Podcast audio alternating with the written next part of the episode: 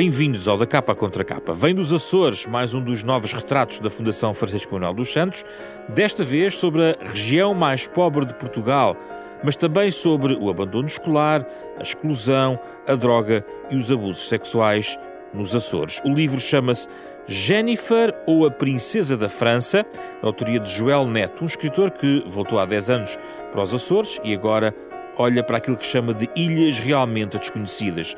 Na conversa desta semana junta-se Francisco Simões, psicólogo, investigador do Centro de Investigação e Intervenção Social do ISCTE, também ele açoriano, nesta conversa nos próximos 30 minutos.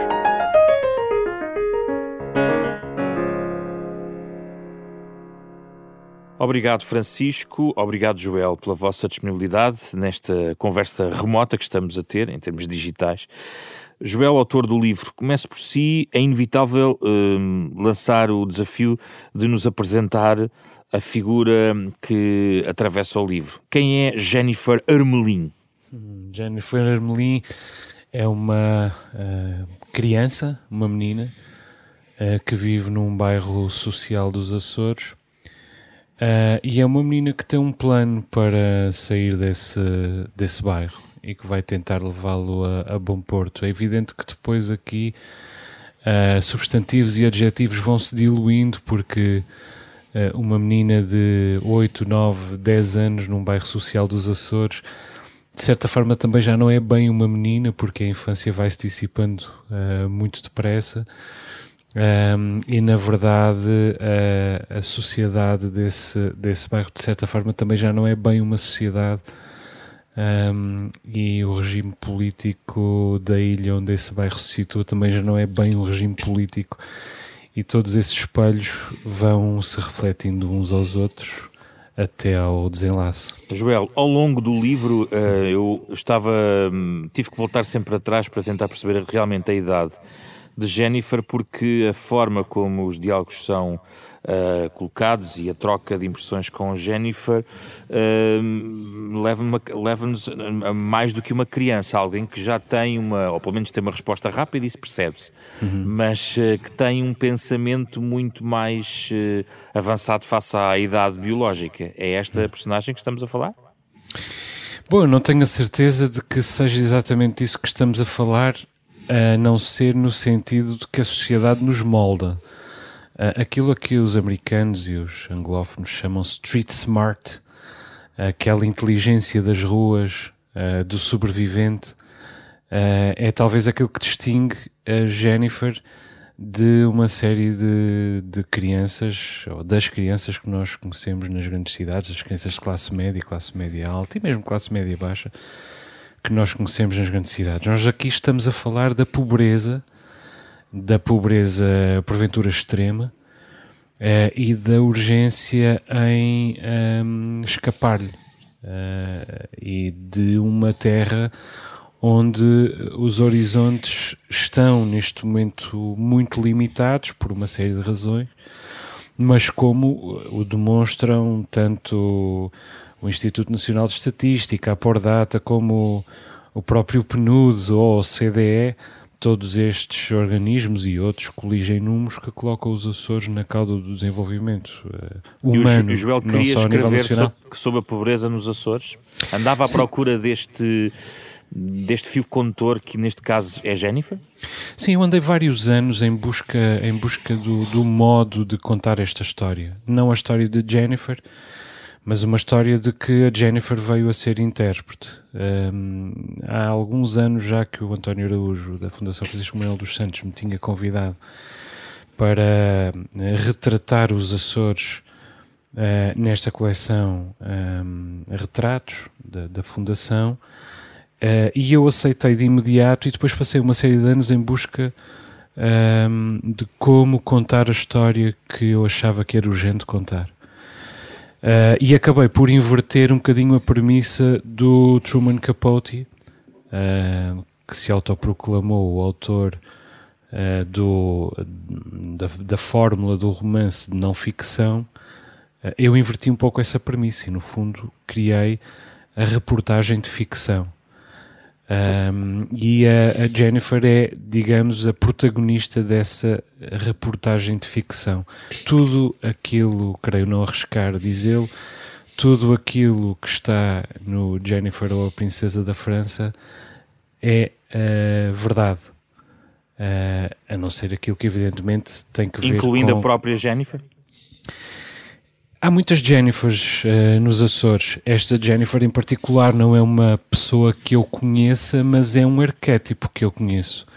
E esta, esta menina é uma menina que se vai replicando em cada bairro, em cada rua e muitas vezes em cada casa dos bairros sociais uh, dos Açores, que escapam ao, ao uh, bilhete postal um, e é aquilo que, que, muitos portugueses imaginam sobre os Açores. Eu devo dizer que os Açores são o sítio mais extraordinário que eu conheço para viver em Portugal, tanto que eu vivo nos Açores, tanto que eu fui pai há pouco tempo e quero que o meu filho cresça nos Açores, mas são-no para a classe média e daí para cima. É evidente que os ricos vivem bem em qualquer lado, os, as pessoas de classe média vivem melhor nos Açores do que em qualquer outro sítio uh, que eu conheça em Portugal, mas eu creio que ser pobre nos Açores é pior do que ser pobre em qualquer outro sítio do país. É disso que também queremos falar com Francisco Simões. Uh, Francisco, este livro de facto conduz-nos à questão da pobreza e desde logo um contexto urbano de bairros sociais. Uh, o Joel sublinha isto no livro em relação ao investimento que nos Açores foi feito em bairros sociais e qual é a sua, hum, o seu olhar sobre esse investimento, os méritos e talvez, sobretudo, os deméritos dessa aposta? Olá, boa tarde e, antes de mais, obrigado pelo convite para aqui estar e um abraço especial ao Joel. Um abraço. Um, de facto, uh, é difícil dizer que, que este espaço se trata, se trata de um espaço urbano. Eu tenho muita dificuldade em defini-lo assim. Uh, é, para mim, grande parte dos bairros sociais dos Açores, e não quero ser injusto com as pessoas que lá vivem, mas é um espaço de ninguém. Porque, na realidade, o que, o que sucede é que estas pessoas. Há uma história atrás destes bairros, que aliás é retratada brevemente pelo Joel. São bairros de instalação uh, bastante precária. No caso deste bairro em concreto, um bairro que é instalado na sequência do sismo de 80 na Ilha Terceira. Um, e temos um, uma amálgama de pessoas, muitas delas não se conhecendo mutuamente, que são convocadas a abandonar a sua vida eminentemente rural para passarem a dominar uh, os códigos, os símbolos, os ritmos de uma vida suburbana. E não há propriamente vida suburbana nos Açores, ou há rural, ou há nem é propriamente o urbano, mas o citadino. Portanto, o que acontece neste espaço é que as pessoas eh, vivenciam, e o livro trata isso muito bem, vivenciam uh, o impasse uh, que experimentam todos os dias entre uma, um espaço que é eminentemente rural à volta dos bairros, uma cultura que tem essas marcas um, e uh, a falta de aprendizagem dos, daquilo que são os códigos e, as, e os simbolismos de uma vida mais urbanizada. Porquê é que existe o impasse? Bem, há múltiplas razões e isso conduz-nos à questão central do livro, que é uh, como é que, uh, do ponto de vista político e social, se aborda a questão da pobreza nos Açores. Eu não sou propriamente um uh, especialista em, em, pobreza, vou acompanhando bastante os indicadores nos Açores, mas diria que há duas ou três questões que merecem alguma discussão. A primeira, acho que em parte abordada pelo Joel, tem a ver com não tanto com a distribuição de rendimentos, mas com a distribuição de recursos. Eu concordo com ele quando ele diz que uh, uh, viver, ser de classe média e viver nos Açores é o melhor de dois mundos. Um, porque efetivamente a classe média, de uma forma, enfim, uh, não intencional, mas capturou os recursos. Um exemplo. a região autónoma dos Açores é a região do país onde há mais pessoas que trabalham, uma porcentagem mais elevada da população ativa, que são funcionários públicos. Portanto, tem um rendimento garantido, com algumas, ainda com algumas prerrogativas, e muitos deles acrescentam a esse rendimento um, outras formas de rendimento através da atividade privada. O que é que isto significa? Que uh, há uma grande classe média que não, que não tendo propriamente uh, recursos muito elevados, captura todos os recursos, na verdade, na região. Esse é um primeiro aspecto. Um segundo aspecto foi esta fabricação de, de espaços de ninguém, uh, estes espaços de, de bairro social, um, que se disseminaram sobretudo em São Miguel e também um pouco pela Terceira, são no fundo as ilhas que acabam por conviver mais com esta concentração uh, sem critério de, de, pessoas e de vivências. E finalmente há uh, uma longa lista de proclamações políticas que, que vêm do passado e que se mantém sobre uh, a resolução ou as resoluções para uh, atender ao fenómeno da pobreza nos Açores. Mas há uma espiral uh, de subsidiação. Eu acho que é muito mais do que isso. Uh, vamos lá ver. há questões de subsidiação, sim, de facto podemos, podemos falar sobre elas, mas há sobretudo uma falta de visão muito, muito confrangedora nos Açores sobre como abordar a pobreza. É preciso não esquecer que quem tem os recursos é também quem vota. Eu nisso não concordo muito com o Joel quando há uh, referências no livro à procura do voto. Na verdade, estas pessoas são mais pobres, a maior parte delas não votam. Portanto, nem, nem uh, participa ativamente naquilo que é a definição das políticas, digamos assim. Um, portanto, o que sucede, efetivamente, é que temos uh, uma situação em que, uh, mesmo havendo proclamações, planos, estratégias, uh, não há uma implicação política verdadeira na resolução dos problemas. Não há políticas de terreno sistemáticas, uh, devidamente avaliadas, uh, com aprendizagens feitas sobre o que funciona e não funciona nos últimos 20 anos. Há exemplos isolados de intervenções que são, enfim, bastante válidas. A questão é que elas ou ganham escala e facilmente são capturadas pela, pela governação uh, na região e depois são desvirtuadas, hum. ou então simplesmente iniciam, têm um início e um fim e, e não ganham escala. Vamos, vamos ouvir o Joel sobre isto. Vou aqui só buscar uma citação de uma passagem do livro onde se falava sobre a questão da, do rendimento social de inserção, que no fundo dá um pouco a ideia de. No fundo, a minha pergunta é, Joel, há alguém que tente tirar esta gente desta realidade? Porque às tantas, diz o. É citado aqui um diálogo, uh, quantos é que o governo quis mesmo pôr a andar pelo seu próprio pé outra vez? Estão ali guardados para o dia das eleições, nesse dia pegam no telemóvel, tiram uma fotografia ao voto, enviam para alguém do partido e lá está mais um ano de rendimento garantido. Uh, bom, é porventura uma visão uh, negra com que eu percebo que o Francisco não concorde inteiramente.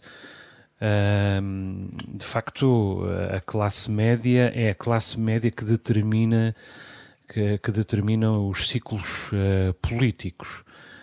E é o funcionalismo público, no fundo, que sustenta a classe média, que em última análise, mais uma vez, determina uh, os ciclos uh, governativos, digamos assim. Agora, um, ehm, há uma, uma relação entre a classe média e a, e a pobreza uh, que se expressa ehm, nesse esforço das autoridades para, de algum modo, tirar a pobreza da vista da classe média.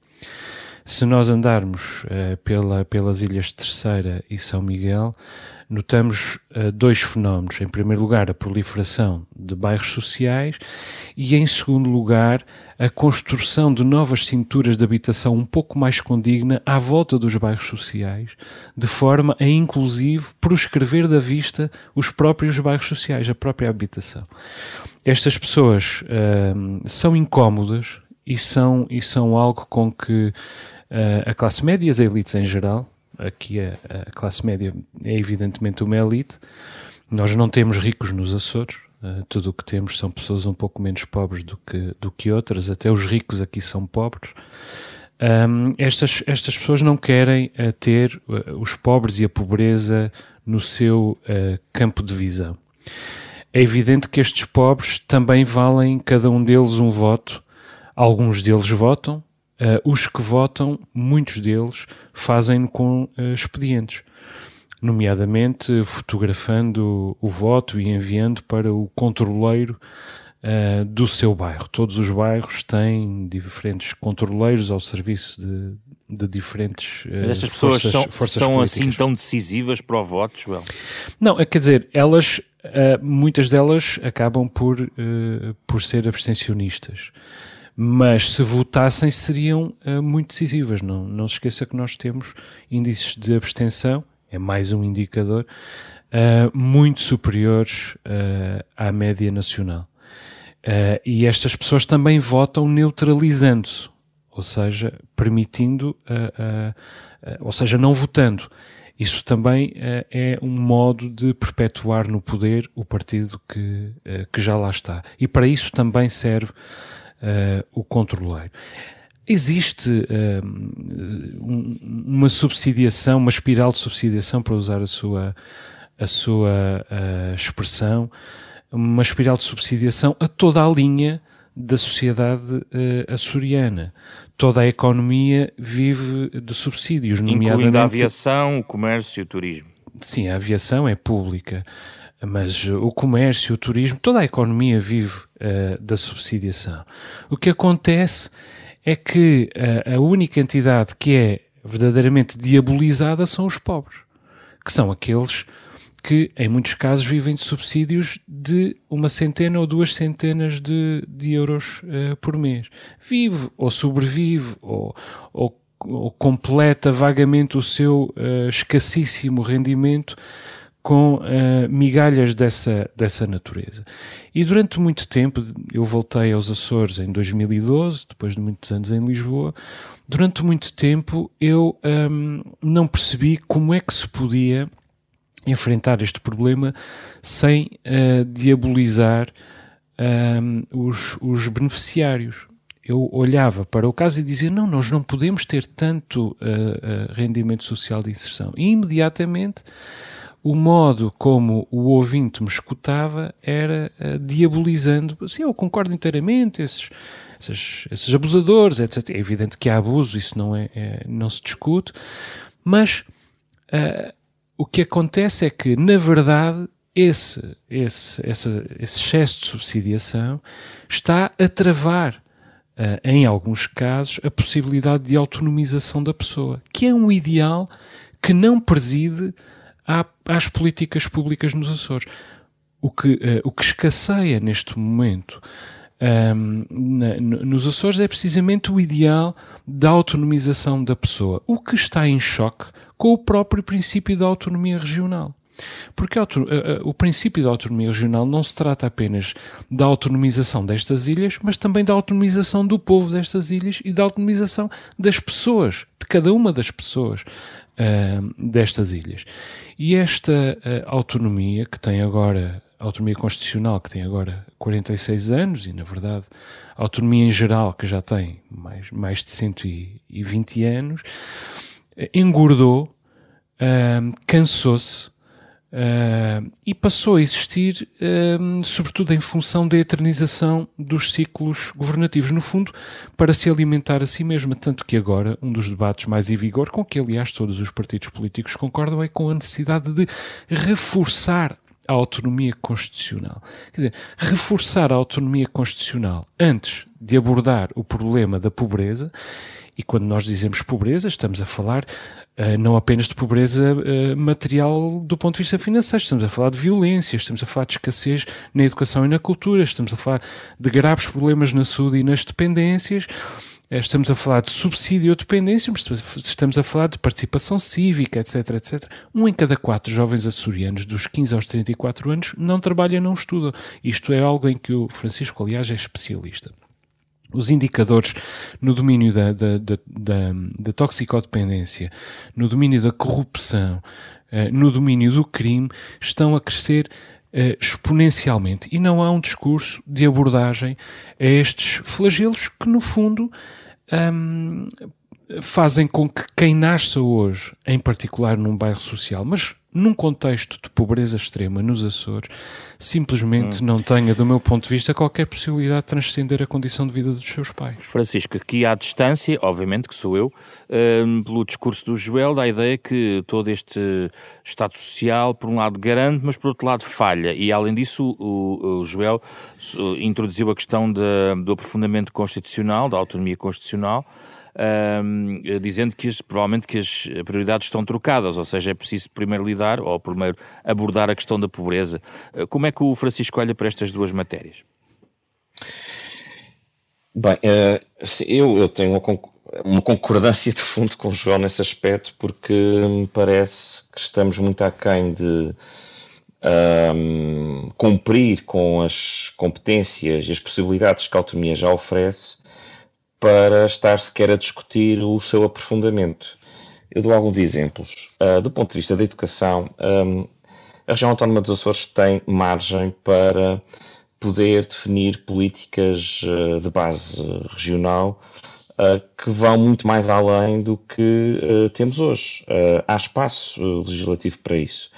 Isto do ponto de vista curricular, da criação de novos programas, etc. O mesmo sucede, por exemplo, em áreas como a saúde. Portanto, há, parece-me, uh, uma falta de coragem política ou a falta de competência política para avançar com, com, iniciativas que sejam absolutamente inovadoras e corrompam com certos status quo da, da, do modo de fazer política na região. Uh, e, por outro lado, a própria estrutura orgânica do, dos governos regionais uh, leva a isso. Por exemplo, um, aquelas que são as FIAs intermédias e que, na verdade, são entidades absolutamente cruciais na aplicação de políticas, uh, estou a falar ao nível das direções regionais, foram equiparadas uh, politicamente a secretarias eh, de Estado.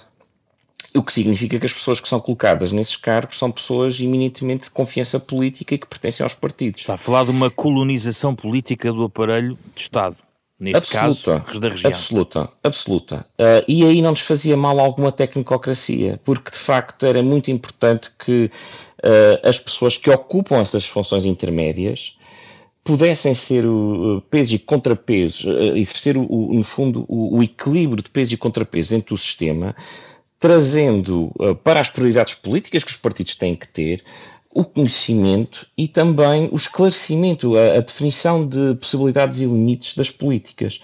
Estes são só dois exemplos de como a própria autonomia, tal como existe, uh, está muito aquém das possibilidades que tem e uh, a mim faz-me de facto também muita confusão que uma discussão de fundo seja a questão administrativa da região, quando o estatuto administrativo que a região tem, uh, tem ainda infinitas possibilidades de fazer uh, avançar uh, o desenvolvimento açoriano. É uma fuga para a frente política? É uma, quanto a mim, é uma não discussão, é uma discussão para entreter. Se nós formos comparar o número de artigos de opinião que nos jornais regionais são escritos à volta da questão da, da reforma do Estatuto Administrativo, uh, com o número de artigos que, de fundo, com pensamento estruturado sobre a pobreza, há um desnível completo. Uh, não há uma prioridade dada uh, ao que é tão imediato e tão necessário como resolver as questões sociais da, da que se põem na região, mas há um foco e há comissões em, em, em funcionamento e há esforços legislativos um, no que diz respeito à reforma administrativa da região. Não quer dizer que não, não haja uh, ganhos de, desse ponto de vista, ou que não possa haver ganhos desse ponto de vista. Um, a questão é que temos ainda espaço de manobra para ir muito mais além com os, os, as ferramentas que temos uh, atualmente. Uh, Joel, como é que tudo isto se passou? Enfim, uh, está muito centrado toda esta discussão na questão do, do aparelho, dos partidos, uh, da administração pública. Diria que, pela vossa descrição, muito pouco existe em termos institucionais à volta desta, desta realidade. Ou é apenas e só de uma questão assistencialista que eventualmente pode, enfim, contrabalançar ou compor esta intervenção pública. E daí a minha pergunta é: é realmente execuível mexer em questões como o rendimento social de inserção uh, sem um terremoto político que, de certa maneira, já foi pronunciado nos Açores? Eu repito que não diabolizo os beneficiários do rendimento social de inserção, que aliás me parece um instrumento extremamente necessário. Eu fui revendo a minha posição sobre o RSI ao longo dos mais de 10 anos já que levo de regresso aos Açores e neste momento acho que nós não podemos viver sem RSI e porventura mais pessoas precisariam de RSI. Agora, de RSI utilizado com critério, uh, sem conveniências político-partidárias a montante uh, e com o fim, uh, gerido com o fim da autonomização das pessoas que ainda é possível reautonomizar, digamos assim. Agora, como é que isto acontece? Como é que nós chegamos a este ponto uh, absolutamente uh, deplorável? Um, bom, eu creio que em resultado de vários fatores, um deles, evidentemente, a distância geográfica, uh, outro, o facto de a Madeira, o arquipélago da Madeira, ter sido gerido durante muitos anos por uma personagem Uh, que acabou por, uh, por avocar todo o odioso de Lisboa, digamos assim, ou seja, uh, Lisboa continuou a escrutinar a Madeira e apenas a Madeira, confiando que nos Açores, estando à frente dos Açores, pessoas mais circunspectas, mais discretas, o trabalho estaria também a ser uh, mais bem feito. Bom, e depois há uh, o, o, prolongamento dos ciclos governativos. Nós somos muito conservadores nos Açores, do ponto de vista, de vista dos costumes também, mas também uh, do ponto de vista eleitoral. Nós tivemos um ciclo político, um ciclo governativo que durou 20 anos e a seguir a esse ciclo tivemos outro que durou 24 anos. Ora, não há poder que mantenha um mínimo de saúde ao fim, eu diria, de dois mandatos de quatro anos. E aliás foi isso, isso eu vi, assisti a isso, visto que ao longo do ciclo de Mota Amaral eu era muito jovem, mas assisti isso ao longo do ciclo de Carlos César. Carlos César um, começou por esse ser uma presidência absolutamente luminosa que trouxe, que fez respirar os Açores. Agora, ao fim de oito anos, não há ciclo governativo que não se que não se que não apodreça de alguma maneira. E ao fim de 24 é evidente que não há nada que tenha sobrado das intenções iniciais, de qualquer boa intenção inicial que houvesse.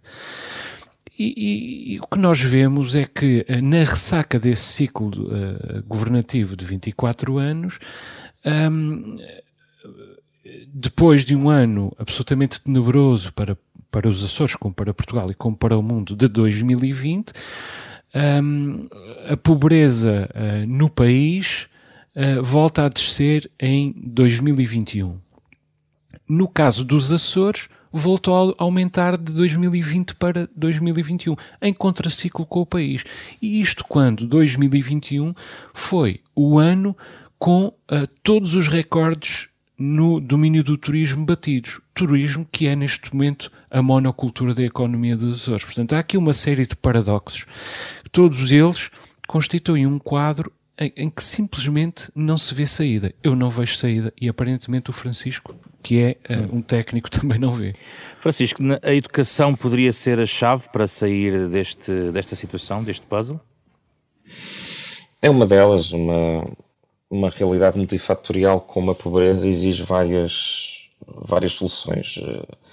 Em primeiro lugar, e em primeira linha, de, do ponto de vista político, já falamos um pouco sobre elas, há uma estratégia de luta contra a pobreza na região que, sobre a qual desconhecemos os resultados, embora haja avaliações, nós não conseguimos concluir a partir das avaliações existentes o real impacto dessas políticas. Depois, ao nível dos um, sistemas institucionais, eh, era, era, fundamental reorganizar as respostas, incluindo as respostas do terceiro setor, que é importante dizer também estão colonizadas pelo, pela presença uh, do governo, porque estas instituições funcionam uh, quase exclusivamente uh, de apoios de caráter permanente da parte do Estado. Um, e sim, a educação, aliás, é um fator que explica em grande medida uma das questões estruturais da região, uma das dificuldades estruturais da região que é o, o abandono escolar precoce e, por outro lado, um, o número elevado de jovens que não estão nem em plena educação, como o João uh, mencionou. Um, os números vão melhorando uh, muito. Uh, não foi já mais elevada, Francisco, a taxa de abandono escolar? Não foi tem... sim, hum? foi, foi, foi. Uh, a questão é que tem vindo a divergir de ano para ano com a média nacional uhum.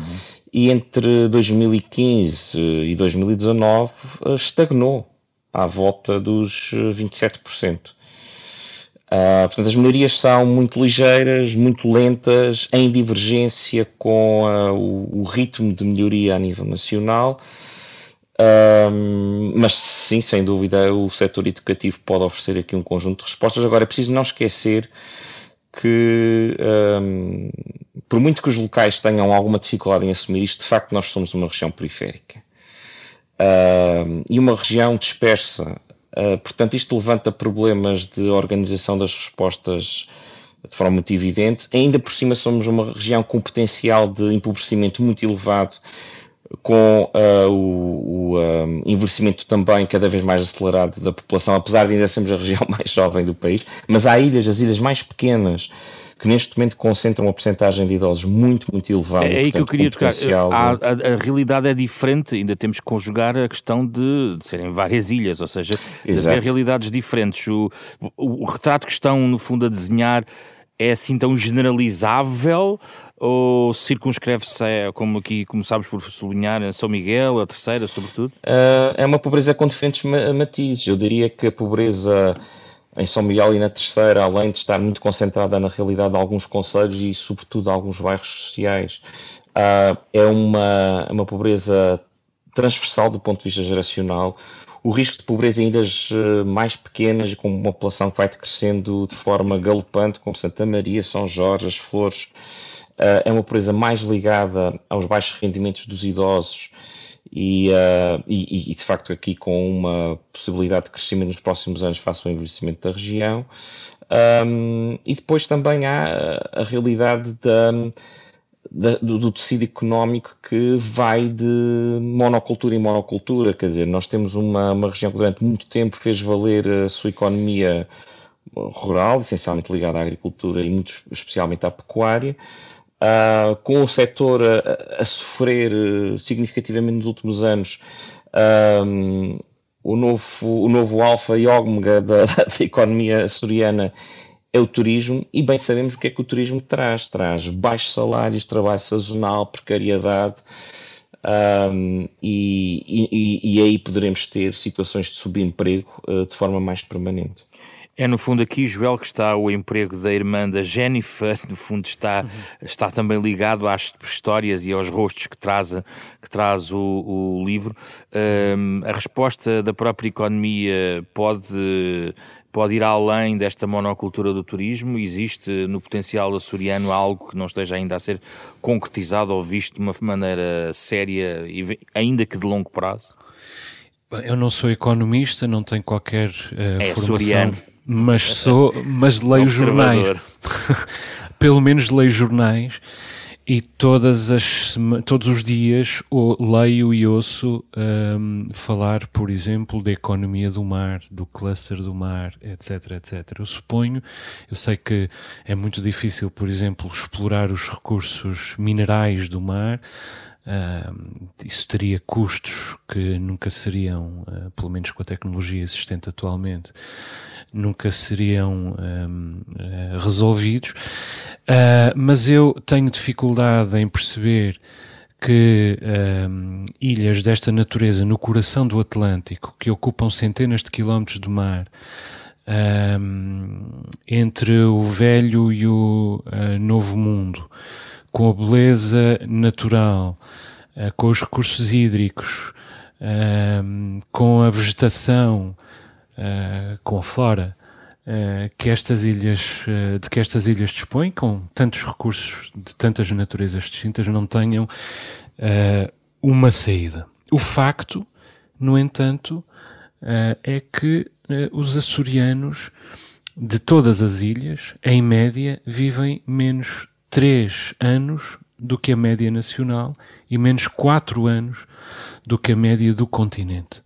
E, portanto, eh, quando, quando nós eh, eh, nos alegramos por a população dos Açores ser a população mais jovem do país. Eu sei que não foi este o tom do Francisco, mas às vezes é usado, usado como, como motivo de celebração o facto dos Açores terem a população mais jovem do país. Bom, é verdade, como o Burundi tem uh, uma população muito mais jovem do que os Estados Unidos ou, ou, ou o Reino Unido.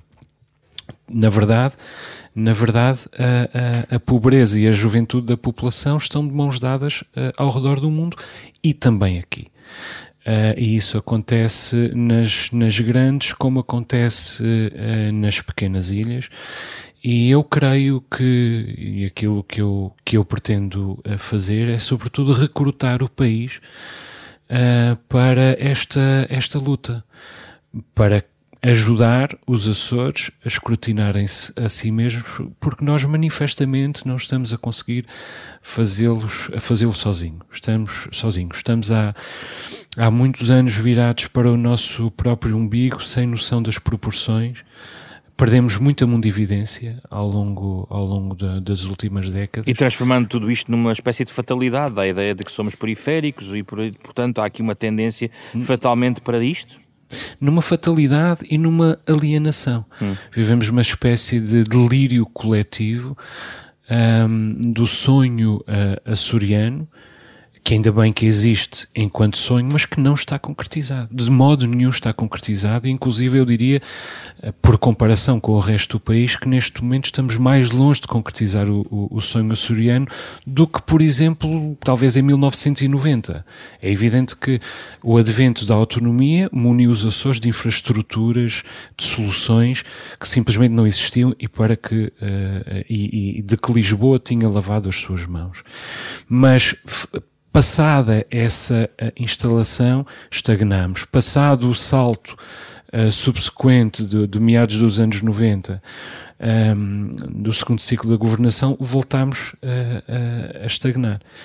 E eu creio que precisamos de reaprender a escrutinar-nos, coisa que não estamos a conseguir fazer. E daí coloca a questão final a Francisco Simões. Esta ideia de recortar o país, na expressão do Joel Neto, este trabalho, eu diria quase a missão que o Joel aqui sublinha, eh, é essencial na questão também da ligação ou da forma como se relaciona Lisboa e a região autónoma dos Açores? Pois Lisboa, talvez... Lisboa quer dizer eh, continente, não quer dizer só Lisboa no poder, sim, mas também sim, os sim. portugueses em geral. Vá. Uh, eu aí poria a questão, uh, apesar de tudo, num, num contexto um pouco mais alargado. Um, porque também tenho trabalhado sobre essas questões uh, em outros territórios. O que me parece é que, uh, do ponto de vista da definição de, de, estratégias, de políticas para as regiões mais periféricas do país, como por exemplo também o interior, um, não tem havido esse arrojo e não tem havido uh, respostas suficientemente uh, satisfatórias. Continuamos com um país completamente dividido do ponto de vista demográfico, do ponto de vista populacional, Uh, e, e, penso que estamos a votar grandes partes, grandes porções de, do território nacional, uh, pura e simplesmente ao, ao esquecimento. Uh, aquilo que o João dizia uh, também ajuda a explicar isto. Localmente, as chamadas elites têm muita facilidade em criar uma infraestrutura, é obra tangível, têm um programa mais ou menos claro, definir estratégias de ordem política, económica, social para problemáticas complexas como a pobreza tem um grau de complexidade que eu acho que dificilmente essas elites conseguem responder sozinhas. Se isso implica uma maior colaboração entre os níveis de decisão, eh, pois muito bem. Agora, e é aqui que eu tendo a discordar com o Joel, um, isso não significa que não possamos, dentro do espaço que temos, e apesar de, de, de alguma fatalidade envolvida nisto, não possamos um, melhorar ou procurar a melhoria das, das ações e das decisões dentro do espaço de manobra que temos. Eu ainda acredito que isso é possível, uh, mas de facto exige uma coragem política que não temos visto. Muito obrigado, Francisco Simões e Joel Neto, pela vossa participação neste programa da Capa Contra Capa, parceria da Renascença com a Fundação Francisco Manuel dos Santos. Ficou aqui um arquipélago de reflexões em torno de Jennifer ou a Princesa da França, assim se chama este retrato de Joel Neto, que hum, também se refere às ilhas realmente desconhecidas, uma edição que aqui debatemos neste programa com o genérico original do pianista Mário Lajinha. A conversa na íntegra está disponível em podcast, eh, nas plataformas digitais eh, habituais e também eh, nos sites da Renascença e da Fundação Francisco Manuel dos Santos. Esta semana o programa com Carlos Vermelho, André Peralta, Ana Marta Domingos e José Pedro Frazão. Na próxima semana, outra obra para debatermos nesta edição.